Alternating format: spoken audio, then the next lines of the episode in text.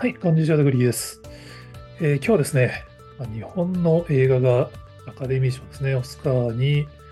3つもノミネートされたということで、いや、ちょっと楽しみですよね。当然、あの、ノミネートだけでも十分すごいことなんですけどね、まあ、君たちはどう生きるか、長編アニメーション映画。これはね、個人的には通るんじゃないかなと思ってるんですけど、パーフェクトデイズが国際長編映画賞。で、なんといっても今回、視覚効果賞にゴジラマイナスワンが日本映画で初めてノミネートということで、いや、めでたいっすよね。もうちょっと僕のタイムラインは完全に映画関係者の方々のお祝いの投稿で埋まってましたけれども、ま、監督のまあ、びっくりしたっていう、まあ、率直な感想の動画も上がってましたけど、このやっぱね、発表の瞬間の動画が、ちゃんと撮られてるのもいいですよね。みんなの、ちょっと最初の動画クオリティ悪くてか、めっちゃギザギザになったんですけど、この後もあの綺麗なやつもいっぱい上がってましたけど、まあ興奮が伝わってきますよね。このアカデミー賞のあれだから作品タイトルが順番に画面に表示されてくるのかな？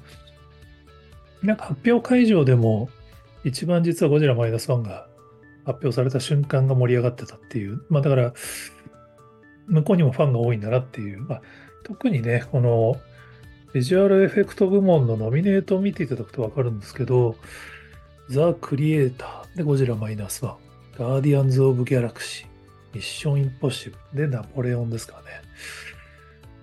これまあちょっとゴジラマイナス1に対しては失礼な言い方になっちゃうかもしれないけど、まあ、いずれもハリウッドの対策で、多分制作費一桁違うと思うんですよね。僕もちょっと制作費よく知らないんですけど、前、あの、中山さんの記事によると、ゴジラマイナス1は制作費が15億から20億ぐらいじゃないかと言われてるらしく、なんか正確な数字は出てないですかね。その、なんか10億だって言ったら山崎監督が10億じゃ作れないって言ってて、アメリカの報道で20億、22億ぐらいって言ってたら、逆にイベントでそんなにあったらいいですねって言ってたらしいんで、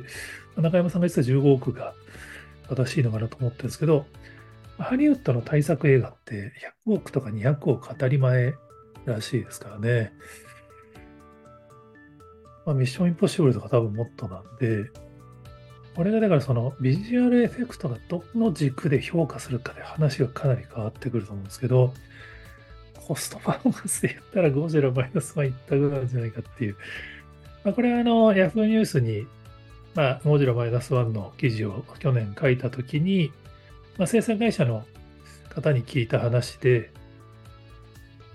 まあ、聞いたんですよね。最近その日本の実写すごいっすよねっていう話を聞いて、まあ、日本の VFX とか、なんかハリウッドはおろか韓国にもかなわないみたいなこと言ってる業界関係者を見ましたけどみたいな話したら、まあ実はそのハリウッドの関係者にも日本の VFX 技術ってこの低予算でこのクオリティがすごいって言われてるらしいんですよね。まあ、ある意味ちょっとその自虐も込めてるんだと思うんですけど、その、また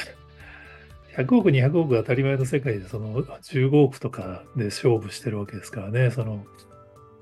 まあ、今回本当にあの白組さんになんか若い水の表現がすごいうまい天才が入った結果、その海のシーンを増やせたみたいなのをテレビでもやっててなるほどなと思いましたけど、そういう意味で言うと、この、まあ、ハリウッドの本丸である視覚技術のところで、日本の映画が受賞したらね、ちょっとすごいことになりますよね。その、あの、亀止めの上田監督なんかは逆にあのこれで また日本のその経営陣が日本は低コストでもいいの作れるじゃないかってならないようにしましょうみたいな投稿 X されてましたけども、まあ、要はちゃんと予算があれば日本もしっかりした VFX のものが作れるっていうのは今回証明されつつあるってことだと思うんで、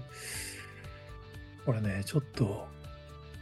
まあ当然ノミネートだけでも初の快挙なんで別に受賞できようができながらがすごいことなんですけど、ちょっとこのままね、取ってほしいですよね。